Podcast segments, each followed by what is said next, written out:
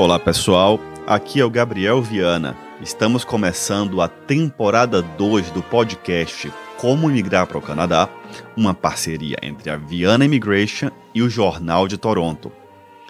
Vocês que acompanharam a temporada um viram que falamos dos mais diversos temas sobre imigração ao Canadá. Não será diferente aqui na temporada dois. Tenho recebido com frequência uma pergunta que tem se tornado até repetida. Eu posso imigrar, trabalhar, morar, viver no Canadá sem falar inglês, sem falar francês?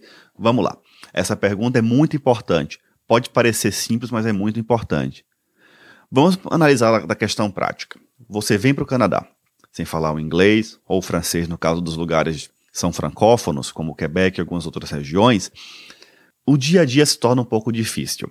A gente precisa do inglês para se comunicar no ambiente de trabalho, de modo geral, para se comunicar no supermercado, se comunicar na farmácia, se comunicar pegando um, um metrô, um ônibus ou, ou em atividades cotidianas. É muito importante, não só do ponto de vista cotidiano, mas do ponto de vista de trabalho e do ponto de vista da imigração. Por quê?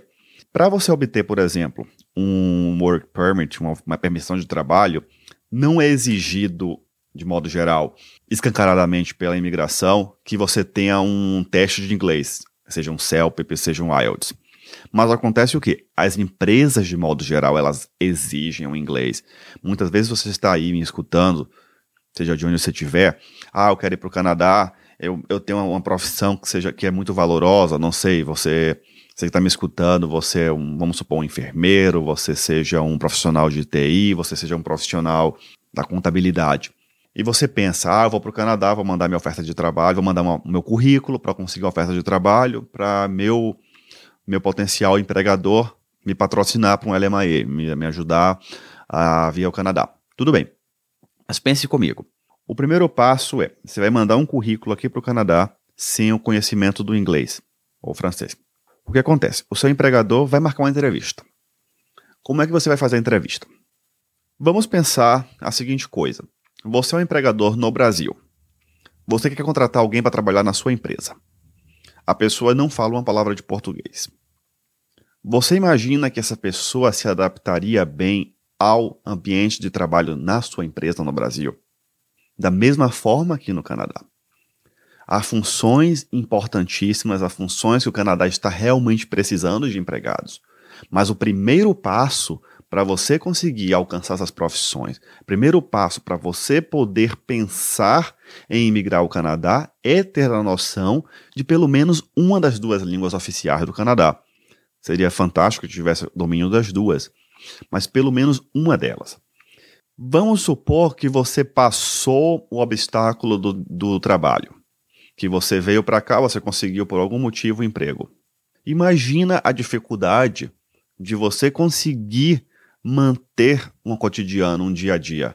Tem pessoas que estão aqui, que vieram sem o conhecimento do idioma, conseguiram fazer suas vidas? Sim, claro que tem. Mas se torna muito mais difícil. Se torna extremamente difícil. Do ponto de vista de imigração, vamos supor que você não tenha oferta de trabalho, que não seja esse seu caso, que você queira vir através de algum programa de imigração, seja lá, algum, algum dos programas vinculados ao Express Entry, algum dos programas provinciais. Praticamente todos, eles solicitam um conhecimento de inglês ou francês e que esse conhecimento seja devidamente testado e validado por alguma das provas autorizadas pela imigração, de modo geral o CELPIP e o I E L T S, no caso do, do, do inglês, e no caso de francês, seria o T E F e o T C F. Então, não é simplesmente, ah, vou fazer um TOEFL, vou fazer um outro exame, vou fazer um, o, o D E L F, no caso do francês. São os, os testes aprovados pela imigração canadense ou aprovado pela província que você esteja se destinando. Alguns programas de imigração, eles vão ter um, um nível de domínio de inglês é, mais baixo. Por exemplo, alguns vão exigir um C L B quatro.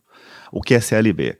É uma tabela que o governo canadense criou para que possa padronizar os resultados de, dos testes de inglês e francês. Por exemplo, é, a forma que o CELPIP avalia é diferente da forma que o I E L T S avalia. Então, o que acontece? Tem uma tabela chamada C L B que padroniza e se mostra que, vamos supor, que você tirou nota X no I E L T S, equivale a nota Y nessa tabela. Algumas províncias, alguns programas, ou federais ou provinciais, vão exigir um grau determinado de inglês mais baixo. Vamos supor, um, um grau quatro ou cinco. Alguns outros, vamos supor que o Express Entry para o F S W vai exigir o, grau, o nível sete. Então, é importante ter a noção de que, dependendo do programa de imigração, eles vão exigir menos inglês, ou alguns vão exigir mais. Não quer dizer básico, não quer dizer tipo, ah, intermediário. A gente, quando está no nosso país de origem, tem a noção de que, ah, o meu inglês é intermediário, é avançado. Mas tem que se pensar que não é o inglês que você se autodetermina. É o inglês que numa prova de avaliação, avaliação formal, vai ser comprovado. Você vai ter que comprovar o seu inglês ou francês. Minha fala aqui, ela não é para ser negativa, pelo contrário.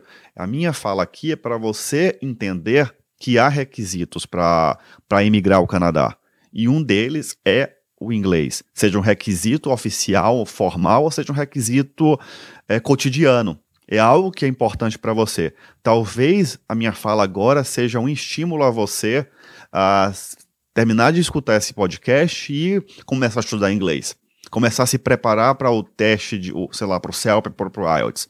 Começar a estudar o francês, que é muito bom até como segunda língua. É muito interessante você entender a importância desse conhecimento. Além disso, a questão de college. Muita gente, vem, muita gente tem um intuito de vir para cá e fazer o college, ah, fazer um, um programa de imigração através dos estudos. Vou estudar e depois vou, vou permanecer, fazer todo o programa certinho. Pense comigo, os colleges, os, as universidades, eles exigem inglês também para você poder entrar. Alguns têm as, as pathways, que tipo são programas de inglês para quem ainda não está pronto para estudar, mas pense na questão do custo. É, você tem que gastar um dinheiro se for vir estudar inglês aqui. Às vezes é muito bacana. Ah, eu vou para o Canadá, não falo uma palavra de inglês, estou indo para o Canadá estudar, vou passar um período estudando inglês para depois poder seguir. Vale lembrar nesse caso que o visto de estudante, o student permit, para quem vai estudar idioma, ele não permite trabalhar.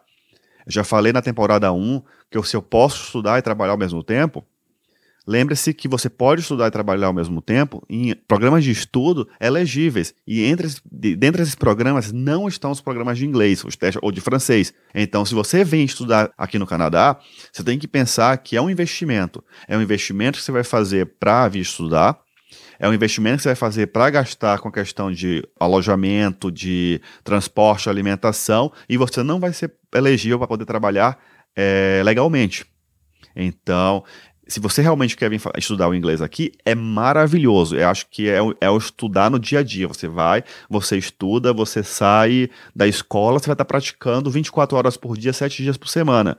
Mas é um investimento. Como tudo para migrar para o Canadá é um investimento. Então, é um investimento é financeiro, é um investimento psicológico. E acho que o primeiro investimento que você vai ter que fazer é até o investimento do seu tempo para parar de estudar o idioma. Estude cada vez mais. Porque quanto maior a sua nota no inglês ou, ou no francês, você vai ter mais possibilidades. Vamos supor que você tem uma nota X, você vai ter um, dois, três programas de imigração disponíveis a você. Se tem uma nota Y, que seria duas vezes maior do que a outra, você vai ter muito mais opções.